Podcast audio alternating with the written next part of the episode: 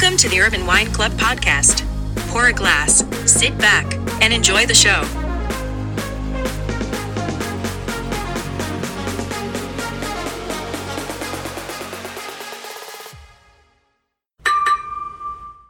Welcome, Ted. Welcome, Johnny. Thank you for coming on to the show.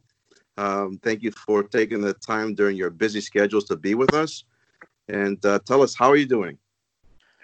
Hey, Forty. Hey, Adi. How you guys doing? Uh, thanks for having us. Hey, Johnny. How you doing? What's up, Ted? Uh, hi. What's going on? What's up, Um, everybody? how, how, how are we doing? Well, Yeah, yeah. uh, we're doing Everyone okay? You guys healthy yeah, and we're, safe? We're all, yeah, we're all good. At least on my on my side, we're we're good. Uh, you know, just uh, coping with this, this new reality that we're all in. Uh, Johnny, Yeah, how I mean, you I've been uh, I'm I'm based here in in uh, the suburbs of New York in Westchester. It's been good this week. Actually, we've had some really nice weather, so I've been enjoying the sun. But you know, trying to stay busy and doing whatever we can to stay productive during the time when we're all locked at home. And you know, I come from a I have a Greek family, and I'm quarantining with my big fat Greek family right now. So it's always a lot of action, always a lot of food. Actually, right now, at my mom's uh, she's making spanakopita, so my room smells really good too. So you know what, I'm doing I'm doing okay. that sounds awesome, man. Wait a minute, can I come to Westchester? Yeah, it's, this, is a, this is a Because he- quarantine paradise. Wow. Yeah, because I'm here in Chicago in Lincoln Park, and, and actually we've had the most rain ever in four day period. I think we had nine Wow. inches in four days. So yeah, we're getting soaked here. So it sounds like a lot better in Westchester. um, uh, yeah, no one's cooking here. um, so uh, yeah, so you know we're we're you know we're all trying to deal with this new reality, and Johnny and the rest of the team, we're just trying to knuckle down and see you know how to keep generating bu- business, how to keep on get, keeping people interested um, Right. in Greek wines and also in Greek wines and spirits, um, and also try to attract new people, trying to find new opportunities as well. Uh, because uh, as we were speaking earlier, or, you know, this new medium that we're all using, and we're leading into social media even more. Um, I think uh, I think this for Greek wines, it it's might be a a good opportunity. Strangely enough to say, uh, because because we have a new content being created, uh, we have new engagement, um, and hopefully also, even though our presence as a category, uh, Greek wines as a category, we're pretty weak in the retail space uh, nationally. Um, I- think there's an out by more and more people going into the retail world to shop. They might discover Greek wines now, um, even though we have a smaller presence, and or like a lot of people being curious about Greek wines, maybe asking their retailers more and more about it. So, Definitely. Sorry. So I said definitely. I, th- I you hit you hit really, really good points as far as far as how things are changing for us uh, as consumers, um, and for of, of us that are in the industry as well. Is just seeing this um, unknown of what's happening and what might happen moving forward. But uh, it's pushing us, uh, all of us together collectively, to kind of think outside the box and how to really connect uh, and send our message out. Because I'm sure doing business prior to whatever it was, March 15th or prior, depending what state you were in, uh, we never ever thought that we'd come across a situation where our world just stopped right in front of us. Yeah. Right. Um, Yeah, and, and listen, Johnny could speak to this because his family in is, is a three generation restaurant family in New York. You know, with the restaurants closing, and I'd love to hear Johnny's take on this from the, the restaurant viewpoint, uh, from the, his family's viewpoint. Um, you know, Greek wines relied on relied on restaurant sales, and it, it affected us maybe more than any other European wine country. Um, uh, in terms of our distribution and our access to the consumer. Um, so yeah, I mean, thinking outside the box, thinking and looking at new opportunities um, is is something that I've been we've been I've been trying to stress for a long time that, that we need to be paying attention to retail more and more and more because Right. statistically, you know, seventy five percent of all wines sold are in retail in terms of cases, and about sixty seven percent of all dollars spent on wine are in retail oh, that's Uh, amazing. so yeah, but but yeah, the restaurants. I'd love. Yeah, Johnny, why don't you talk to us a little bit about what goes on in your in, in your family world of you know of, of in restaurants? How So um, my growing up, you know, especially as Greek Americans, a lot of Greek people are in the food space, right? It's like the classic American dream, fresh off the boat story of your grandfather starting a diner, and then that's how my grandfather started. And he, I remember him. When I remember being really young, he's like, you know, the restaurant business is going to be there forever because people always need to eat. We hear that lo and behold, and here here we are. Right. You know, we're here Yeah. now, and and you know everything's closed. So that's that's definitely a scary thing. You know, people always talk about how the restaurants are almost recession proof, or food is like recession proof, right? Because people always need to eat some something. Um, but now this is a situation that no one would ever have predicted, where restaurants are forced to close, and you know, in one end, it's it's really it's it's really kind of scary, and because there's uncertainty out there, we don't know what's going to happen. Um, you know, there's a lot of conversations that need to be had for the future of the restaurant business in New York. Is that what is is people know what's going to happen, but at the same time, you know, we're taking this. My family never really took a time to take a break, so we're all we're all decompressing a little bit together. So it's a well-deserved break. yeah, you know it is. We're taking a we're taking a break. We're we're relaxing a little bit here together as a family, cooking food together. Um, so that's been cool. You know, we've we always eat together as a family, but we never cooked this much since since That's you know great. since we all left the house and went to college and things like that. But you know, there's a lot of uncertainty out there. But you know, I'm tr- we're trying to be optimistic and count the blessings that we have, and luckily we're all healthy and we're able to spend this That's time great. together. And we'll see what, how the next how the everything unfolds in the future. Yeah, yeah, absolutely. And you know, as Greek Americans, you know, Johnny hit on an important point. You know, we are very vested in the food industry, whether in distribution, importation, restaurants. Uh, I, I, I bet you there's a lot of Greeks in our community, Greek Americans, that are more affected than disproportionately than maybe some some other groups because of our engagement in the food world Most uh, or the food right. and wine world. Um, And in Greece uh, too, you right? know- This it's agricultural based country where it's all Right. about Well, food and- and exporting to other countries. I wonder how that's Oh, yeah. been happening. Well, that's been devastating, and that that started even prior to the corona because of the uh, EU tariffs that occurred on certain food That's products. right. We forgot Okay. about those. Yeah, we forgot all about that. I mean, we escaped it in the wine space, but Right. uh, there's, there's a there's a story, you know, um, a, a true story of uh, a, a whole warehouse of peaches that were canned and prepared to be purchased by Del Monte, uh, which is one of the largest purchaser of Greek peaches. Um, Uh-huh. and because they had a the tariff increase of uh, close to 18 or 19 percent, they became unsellable in the United States, and they've been frozen in a warehouse oh wow. uh, not being able to ship anywhere else. It's a it's a damage of close to 30 million, from what I understand, and because they've been canned specifically with American labels and, and can't be getting sold anywhere else. So um, yeah, I mean, and Amazing. on top of this, what has happened? You know, Greece has been, uh, you know, has been gotten some some right hooks lately. Uh, As if they haven't had enough. Right, exactly, and especially in the agricultural space, and now tourism. You know, thirty percent of our GDP in Greece uh, is is directly and indirectly um, uh, derived from tourism, and uh, you know, our wineries in Greece are, are, you know, some rely even a greater percentage, especially the Santorini producers. You know, you know, and the and the producers in Crete on these island destinations that that you know they relied on tourism for even a bigger percentage of their uh, business model.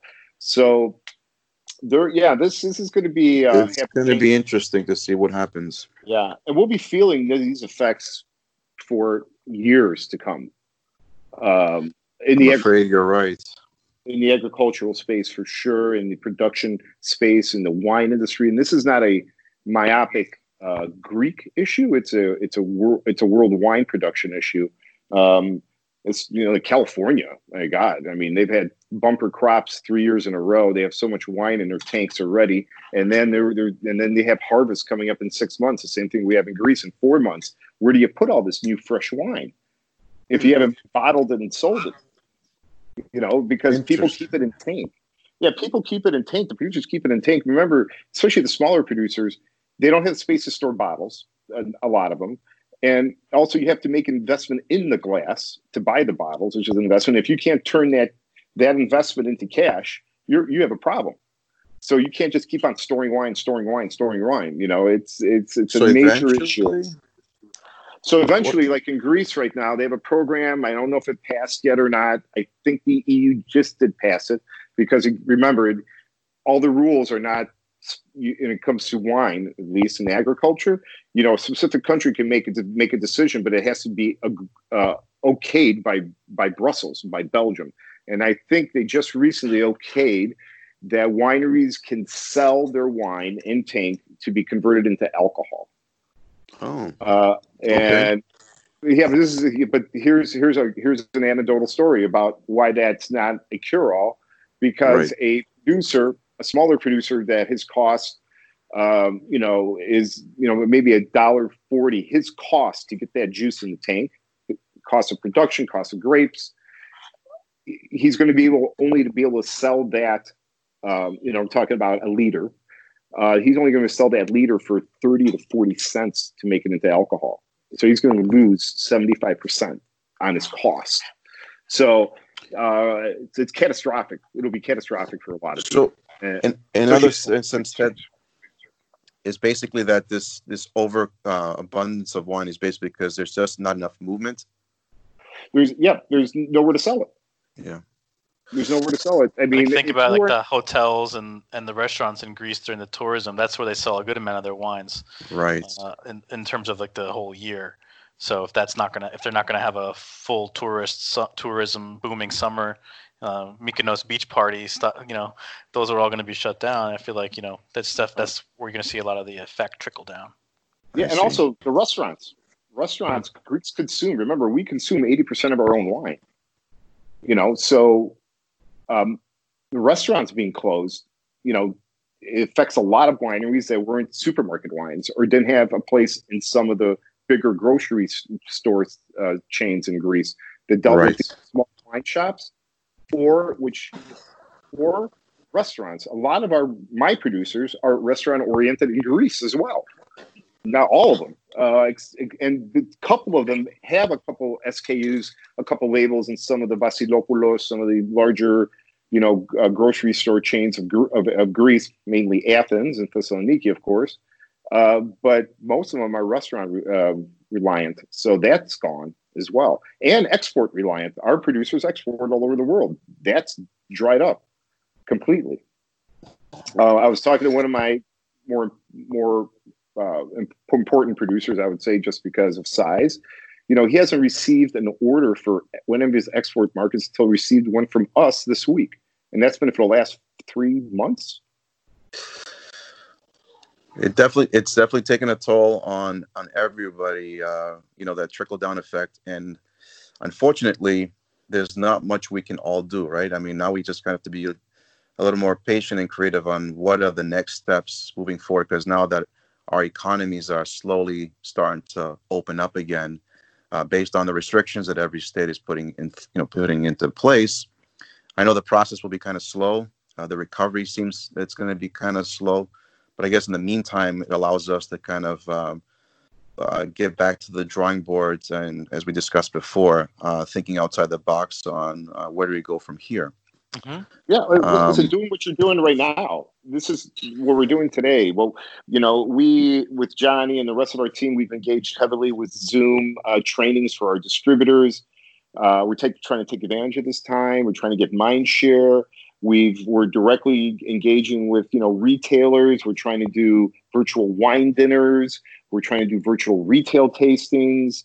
Uh, we've been, you know, we're doing our own kind of uh, educational stuff with our winemakers, uh, you know, either through Instagram or through Zoom meetings. We're bringing our winemakers, uh, um, you know, and getting people to see them visually, which is connecting them with a lot more people. So, Right. you know, there is this different strategies, and, and in Greece, you know, because um, because two of my guys, you know, Stelios Boutaris and George Skouras. Uh, George is the president of the Greek Winemakers Federation, Stelios vice president, and Stelios specifically is in charge of you know of promotions in his position.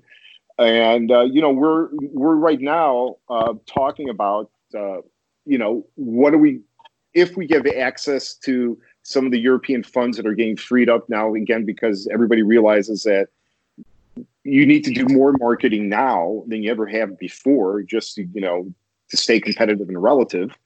Um, that the programs that we want to design are going to be social media based, are going to be trying to get the consumer engaged, uh, trying to get him to get into the, their wine shops, liquor stores, grocery stores, and going, "Hey, I've been hearing about Greek wine, or I've tasted, or my friend told me about it, or I heard a podcast, and I want to have Greek wine." And hopefully, that will create the pull because we've always needed pull. You know, we've always had the push, push, push, but we always. So I think right now, even the national campaigns that are going to be designed, hopefully, and hopefully engaged with and actually executed, that it'll be more about what we're doing today, about what you guys are doing, about outreach Right. and social media, and um, and I think this is going to be again. How we started this whole conversation. I think in every crisis, you know, politicians will tell you there's opportunity. Even Aristotle said that, you know, um, and so uh, you know we need to kind of see what's test the waters and check out other other ways of communicating with people and send getting our message out there. Uh. Um, so yeah, So Ted, tell us a little bit about um, tell us a little bit about Ted Diamantis and how Diamond Importers came about, and a little more about you know your portfolio. I mean, I think it's very interesting to me being in the industry for so long. I think, and I feel confident in in saying so that uh, you have one of the best portfolios that I've ever come across, work with. Um, we've you know we've you. worked directly, indirectly in in, in different uh, facets of the industry. But uh, I'd love for our listening audience to know a little bit more about yourself and Diamond Imports. holy shit, you got a couple hours? No. yeah, I was gonna say, you want, let's get the abridged version, Ted. Yeah, I'll yes, give you yes, definitely. I mean, I'll- we want I'll them to get every- to know you. I'll, I'll say every fifth word. No. Um, um, so listen, I, I was just um, I, this company I started was back in 1991, 92. And how did it come about? It came about simply because after college, and I, I went, you know, graduated in economics and poli sci, and thought I was going to do other things in my life. And after two years of a stint in corporate America, I was kind of like, ah, God, that entrepreneurial Greek thing took over on me, and I was like, I got to figure something else out here. Um, and uh, you know, being first generation Greek, of course, and my family being very, very engaged in the Greek community here in Chicago, and also very strongly in Greece because literally my family was. Uh, uh, it, we're one of the rare occasions that we didn't bring the whole village with us when we came here. I mean, most of my relatives, every one of them, basically stayed in Greece and Athens, and so um, I was. We had a lot of strong connections um, in Greece still. So I went out there, and what happened? I simply, out of pure fate, um. I met a, a young winemaker making wine in his father's garage who had these aspirations and these dreams, and he was a magnetic figure, and and he was just slightly older than me, a few years, not much older, but much much wiser. Um, and he had a vision, and he and he captured my imagination. That was George Skouras, who at that time was one of the pioneering, groundbreaking young winemakers that wanted to work with the indigenous varieties, with you know bring back the glories of Greece, and and uh, uh, and he did it without a roadmap and without being in the wine industry. He just started. He was a he started from zero as well. And uh, that guy just kind of became my mentor in the wine world. And I was just like, oh my God, you know, this is kind of a cool kind of space to be in, you know. Um, and at that time, uh, I think it was the late 50s. Uh, Greek, no, I'm just kidding. it was it was in the early 90s. I mean, the Greek Greek wines were myopically only in Greek restaurants. That was it, it throughout the United States, and they were in Greek towns and there was only you know base you know there was only the big negociant producers that you could find in the United States because basically that's all that was available in Greece. To tell you the truth, there was no boutique artisanal wine scene going on, Right. and and my and I was like, oh my god, you know. Uh, so many plethora of Greek restaurants, and, and typically from when I knew at the time, because you know during college, of course, I was in hospitality. I bartended, worked at bars, I worked at restaurants, did all that world. So I saw that there wasn't like a lot. eh, The Greek wines that were available were kind of like eh, people would only drink them when they went to a Greek restaurant just to have an ethnic experience, but they weren't Right. very good. So I was like, wow, you know, this is this guy Skouras, he's making these killer wines and he's got this vision. And from what I've tasted, I didn't know crap. I had to teach myself anything. You know, I, you know, after I got into it, of course, I went to wine school. I worked harvest for four years. I, I, and I did other things, which, you know, uh, later in life as well around wine. So I can learn more and more about the production and how it's actually made. Um, I was like, wow, you know, this will be an opportunity. I, all these Greek restaurants. Well, little did I know that the Greek restaurateur of that time uh, didn't give a shit about how good a wine was, only gave a shit about how much it cost. And, you know, and it, was a secondary product to them. They were like, people are here to eat and they just drink by chance. You know, they drink. Right. It's not, you know, they're, it's just a beverage to wash down our food.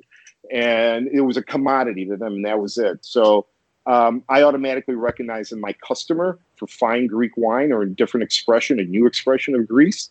Um, mm-hmm. And again, I was only working with one producer who had, at the time when I started in 92, which was a container of wine that I ordered. And George Skouras, realizing he was a young entrepreneurial guy and he knew that I was kind of uh, undertake, he undertake a big task. He fronted me a container. He goes, wow. if you sell it, you pay me. If you don't, we've both taken a risk and we both lose. That's, and that's how that's amazing. And that's how so from one one one uh, one vision, uh, two visions with uh, the fact of that uh, he believed in you, vice versa, and that's how it all began. That's how it all began. Yep, and you know, we worked with George, and I realized, you know, selling to Greeks was going to be the hardest thing. So I try to also, I go, listen, the main wine market where all wine is sold is this broad market that no one's talking to. So I'm going to dare go where no one else has gone because going into a Greek restaurant and competing with other every little Greek importer or Boutari or you know or Tsantali at the time of that time, yeah, they they didn't care. They, it was if it wasn't priced cheaper, you know, then they didn't give a shit. So. Uh, and I, I, so I, I try to elevate the conversation. I was like the only guy walking around United States back in the early '90s talking about terroir talking about varieties.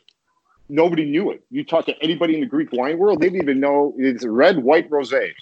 These are the importers. They didn't even know what they were selling. They didn't even know the varieties in their wines. Um, and they were selling illegal wines like Roditis, you know, which was a simple rosé wine that didn't even have the variety of Roditis in it. You right. know? So um, this is you know this was the landscape you know and we, and we started with one producer. I, at that time i also had chateau carras i was an importer chateau carras when the family still owned it before it went into bankruptcy and got sold off. Um, is that the same as porto carras porto carras it used to be called chateau carras oh got it. Okay. Yep, and I was, uh, and the last Christos Karas, which was the son of Yanis Karas, who was the founder of the winery he was still owned it and ran it. I, I imported the wines uh, just for Chicago at the time, um, and yeah, and you know, then, then, about a few years later, they went into bankruptcy and then they got broken up, and then they produced wine there again for I think about seven, eight, maybe even a decade after that. Um, so we started off as a very small company, and the one thing about George Skouras, he understood. He told me this a long time ago, as we're battling it out and trying to establish Greek wine in the early '90s and mid '90s in the United States. He's like, Ted, it, Greece will never be important to anybody if there's only one producer, one great producer. And, and even if there's That's five, it's not enough. We need to have a hundred, 200 great producers to, for anybody to pay attention to us. And that's why he became a mentor to a lot of other wineries. He became a model of what he was trying to do. He helped, helped his contemporaries you know, uh, you know, he, he, helped Sigalas. He he helped other uh, producers that were young producers at the time because he was trained, classically trained. George Skouras, you know, one of the very rare winemakers in Greece. I think there's only two or three, maybe three now that went to Dijon, Burgundy, for for the enology and viticulture. Oh, fascinating. So you know, he, and he had a world viewpoint because you know he worked he worked in Europe. He came back to Greece so, you know, he, he worked with Caligan, a couple other people. He created Gentilini with the family. He was the first winemaker in Gentilini. Um, you know, so he was trying to inspire because he knew that all the boats have to rise in this tide. There has to be a tide, and people have to. We have to have a critical mass. And so slowly, what that occurred for not for me is mm-hmm. he would be like, "Go talk to that guy. Go talk to that guy. Go talk to that guy." And so he was pointing me in the right direction with the right producers. And in the meantime, what I did because I couldn't make a freaking living selling Greek wine. Um, I can only imagine. I, I, I was bartending at the same time and managing a restaurant in Greektown in Chicago, trying to, to make a, you know, my dad was like, You went to school and got two degrees to do this? He goes, You're out of your freaking mind. The Greek guilt. yeah, he's like, What are you doing? And you go to work with Greeks? He goes, You are out of your mind. oh, man. and uh, so, um, I can relate to that. I'll tell you that much. Yeah, absolutely. so they were looking at me, he was looking at me like I'm nuts.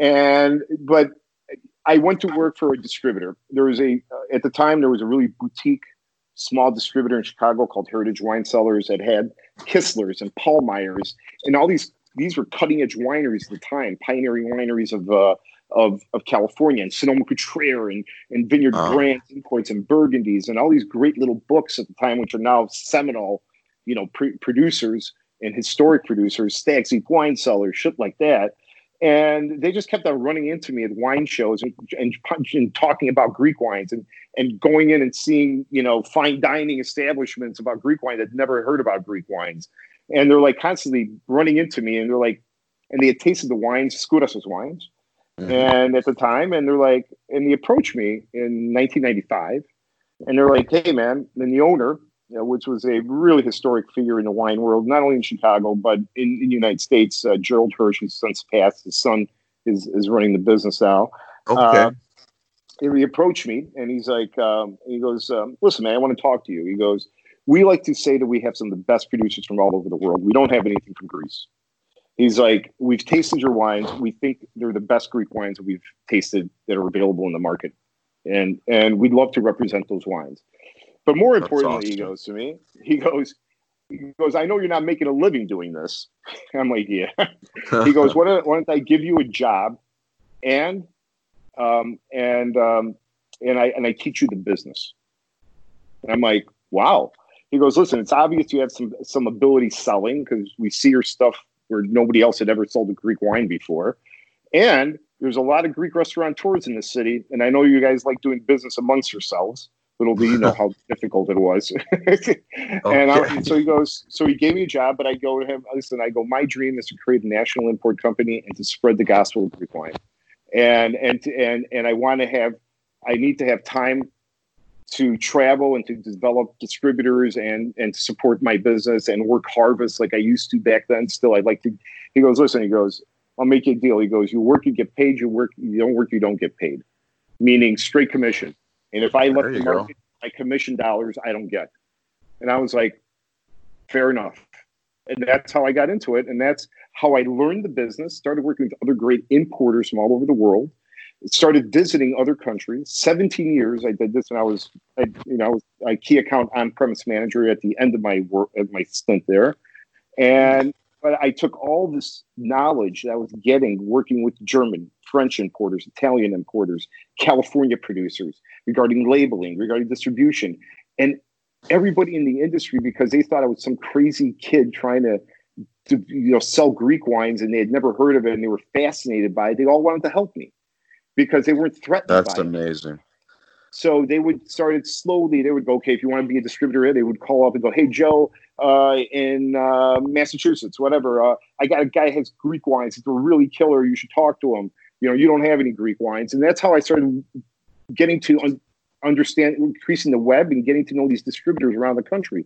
Because also, I was one of their key salespeople in the Chicago market, which is the fourth largest market in the United States. So they relied right. on me too. They, you know, they had a vested interest in helping me out too, a little bit, but it was mostly the kindness and and them seeing me trying to do something that nobody else was doing at the time.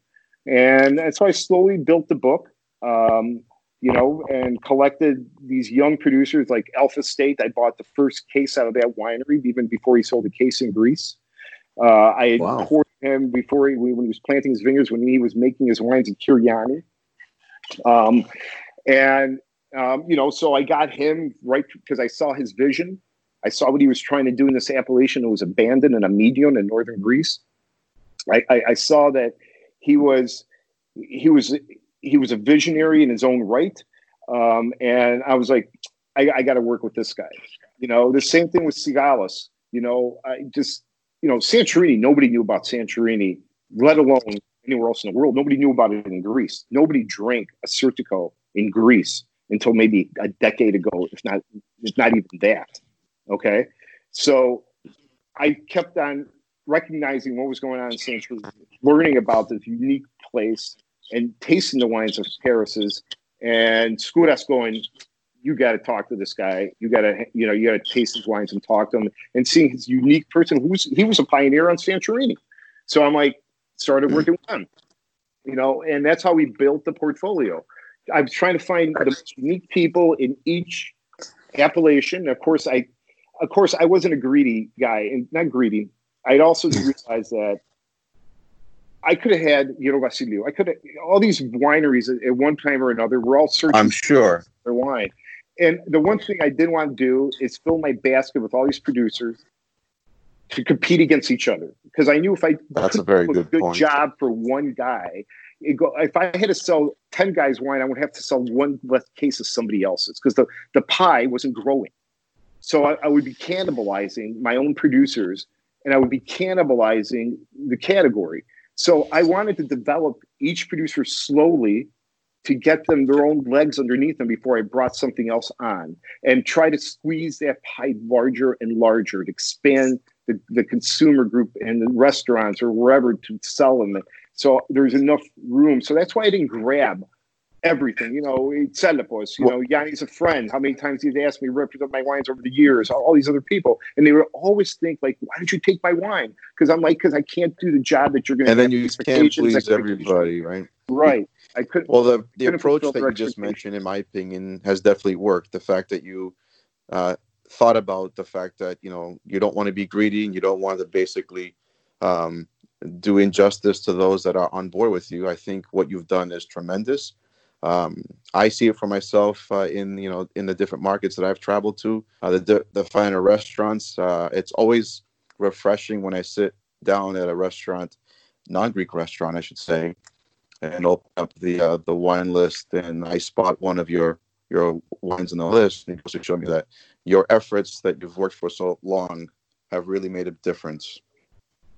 Well, thank you, thank you for saying that. But you know, it's about it's but what it's been about people like you it's been about people like Johnny and his family. It's been about people that is everybody there? Yep. Yeah, it's about all these people that have contributed to help lift me, our producers, and the category up. Eh, because literally, I felt like for 15 years, from 1992 to you know mid 2000s, I was the only person out there, and it was there's so many times that it was almost like a breaking point for me, and I was going, "What the hell am I doing with my life?" You know, if I had dedicated 15 years into any other profession, I'd be retired by now with the effort I was putting in, working two full time jobs, selling wine for Heritage Wine Cellars, who eventually has now become the third largest wine company in Illinois.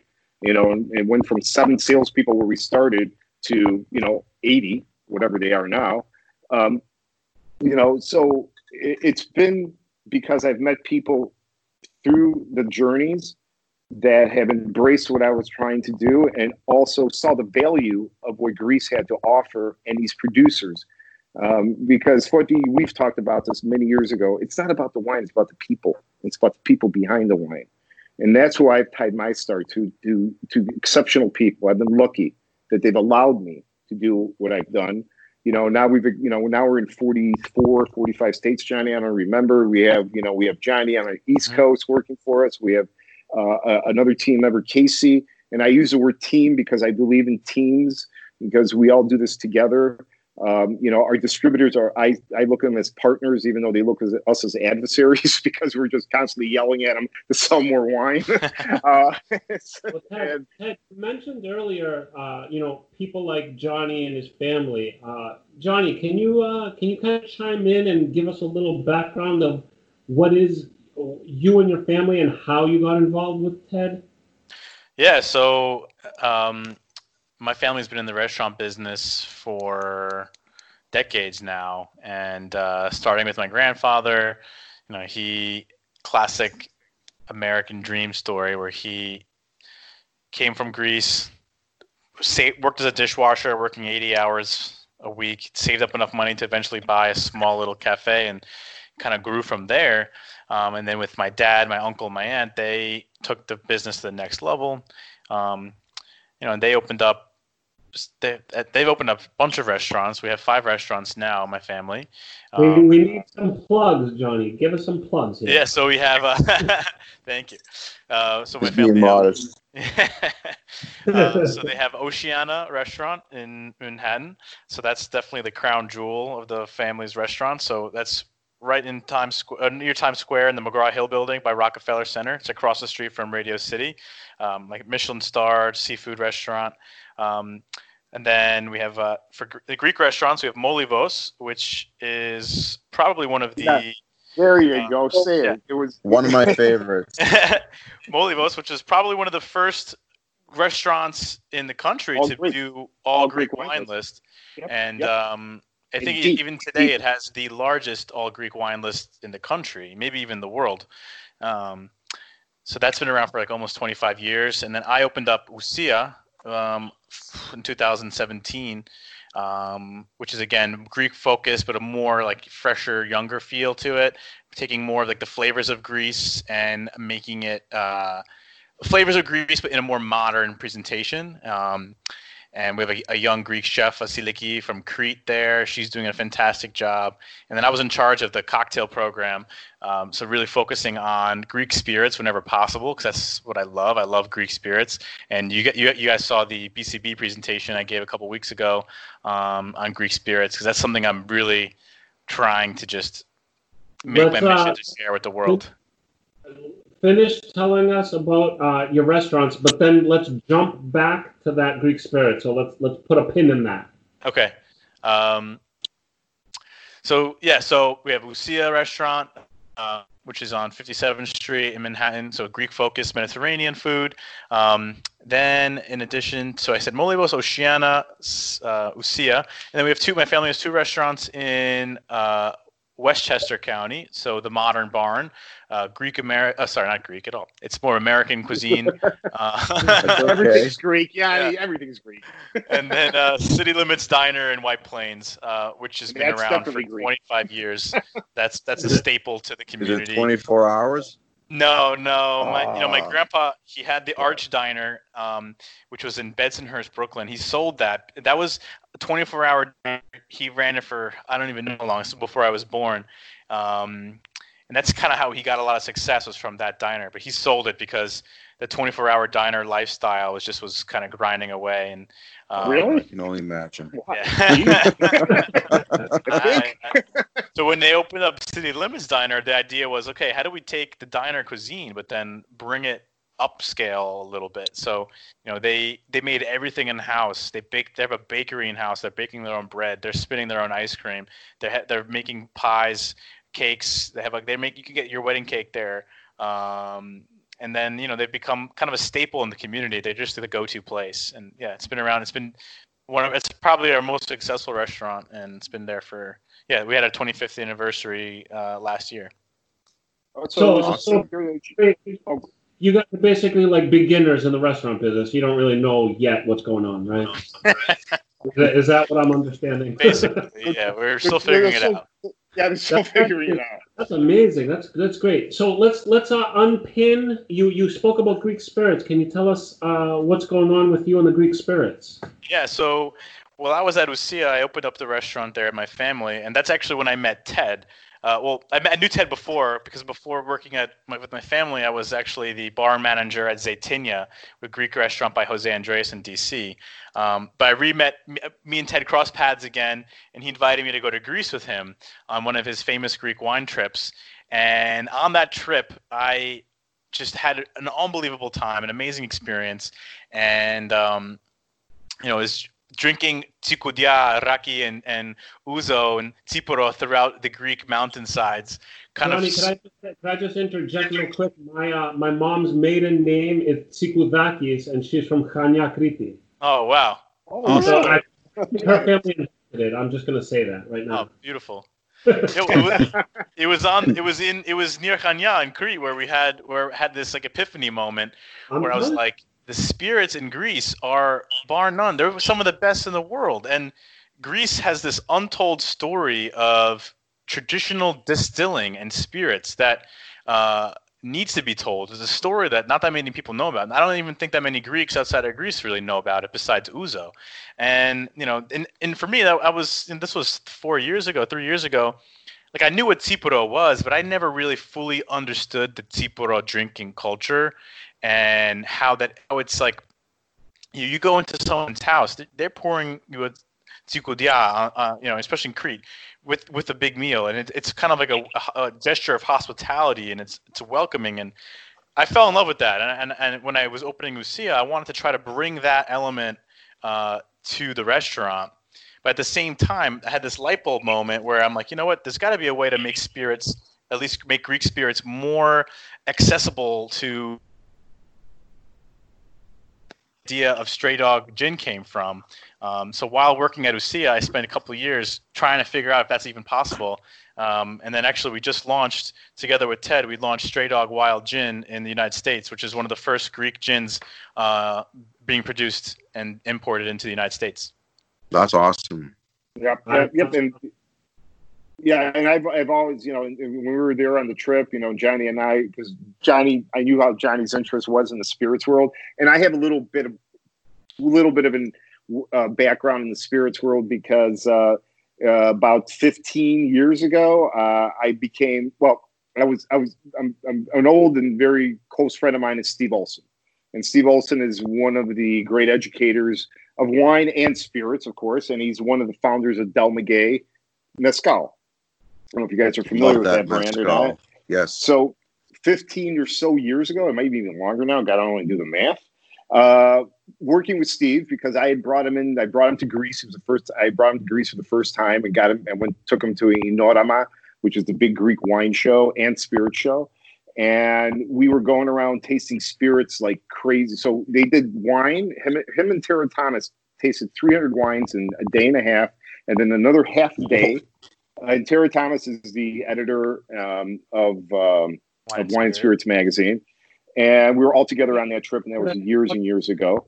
And then we challenge. Can we take that challenge of tasting 300 wines?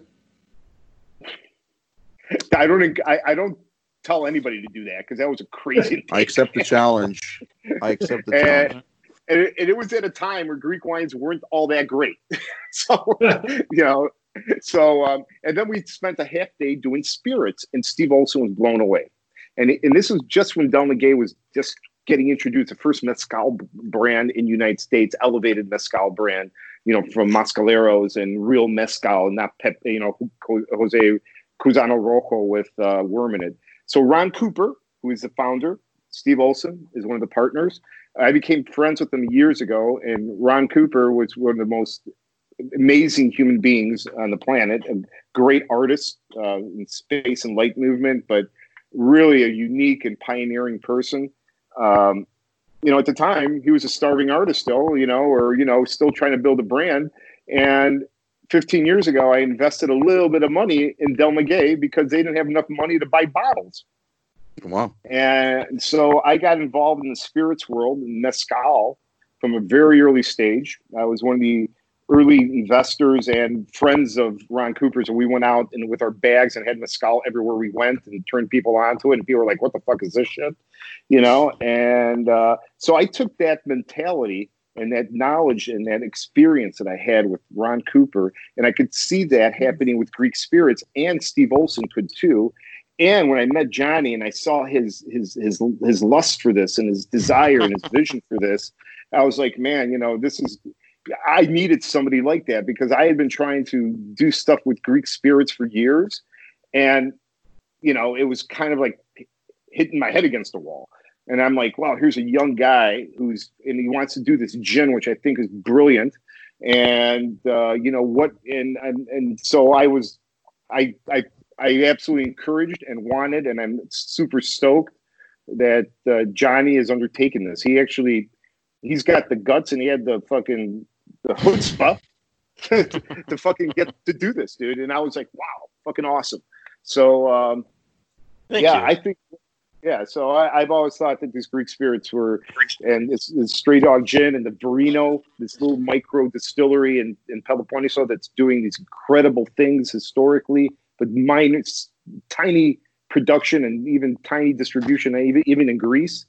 Uh, you know, we're you know, I think it's a good space. It's a cool space. It just I think it adds to that tapestry of the Greek story. You know, one thing to add to that.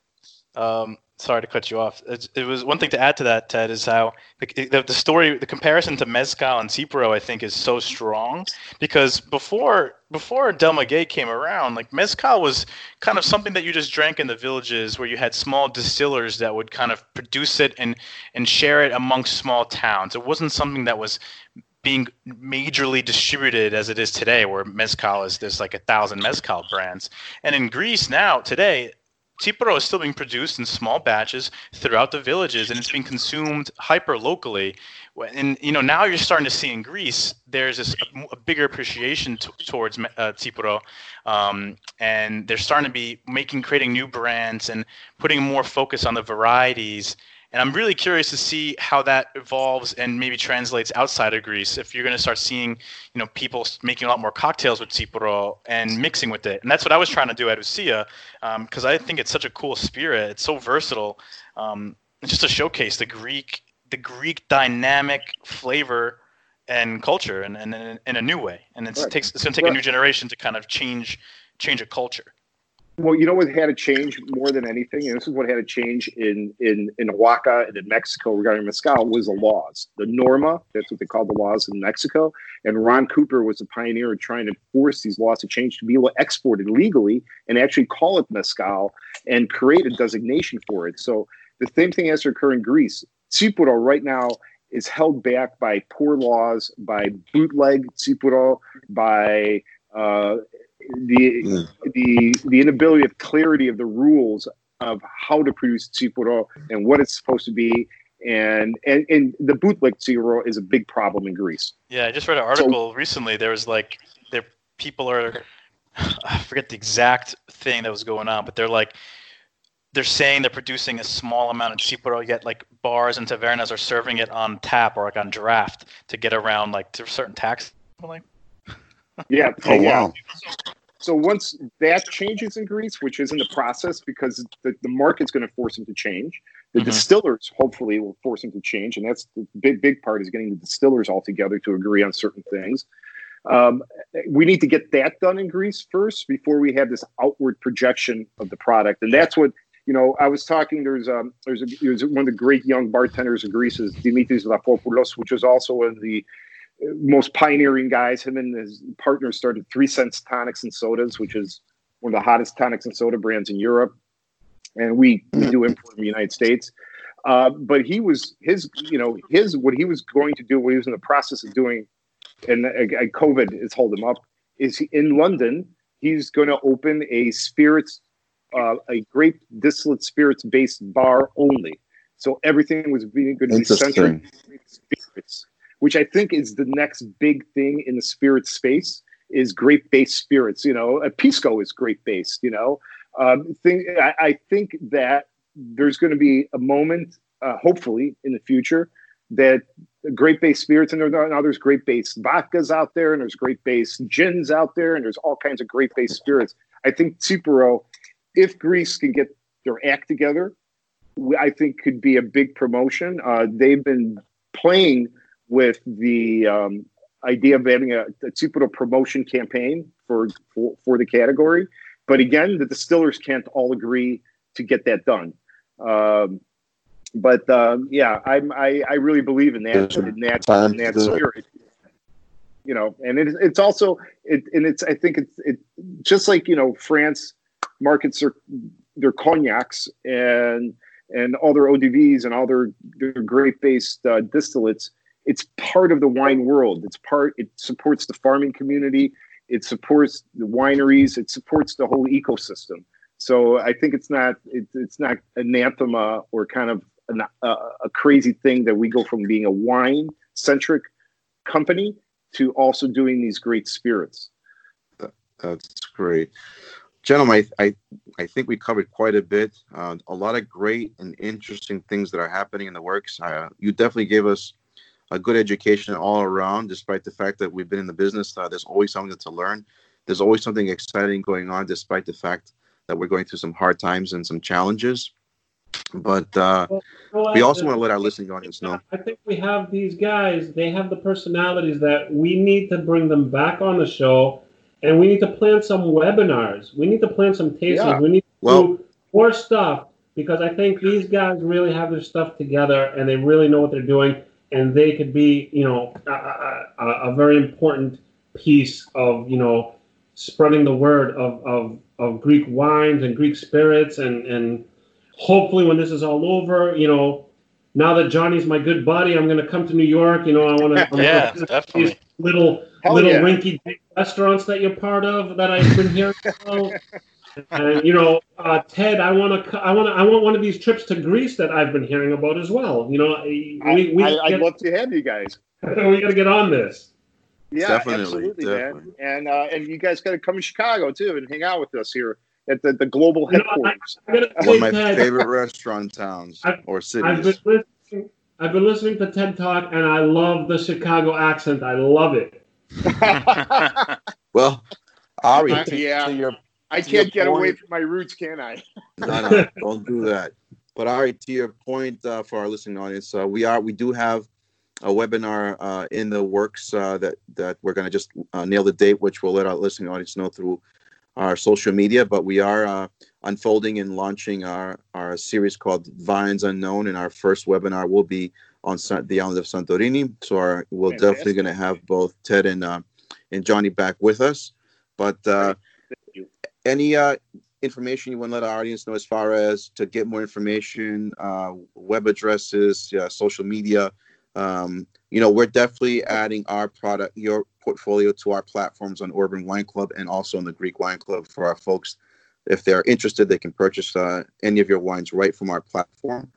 But any um, information Yeah, as far uh, as uh, uh, letting us know? Sure, sure. Um, you know, listen, we have a really uh, informational website uh, with a lot of great. Uh, we have great uh, recorded seminars with all our winemakers and and and conversations, and we have some good little clips on there. Uh, we have some great information about each individual producer and wine. So diamondwineimporters.com. Um, our Instagram, um, it's uh, you'll find it under my name, Ted underscore Diamantis, D I A M A N T I S.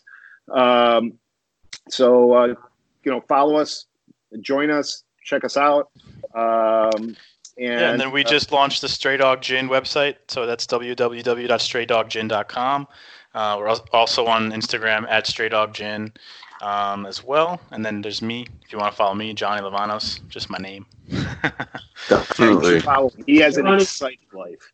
Everybody follow Johnny, Could I, please. I suggest, Johnny, uh, could I suggest, Johnny, that you uh, also get the Greek Ryan Reynolds, please? Okay. Whoa, hey, Thank you. yeah.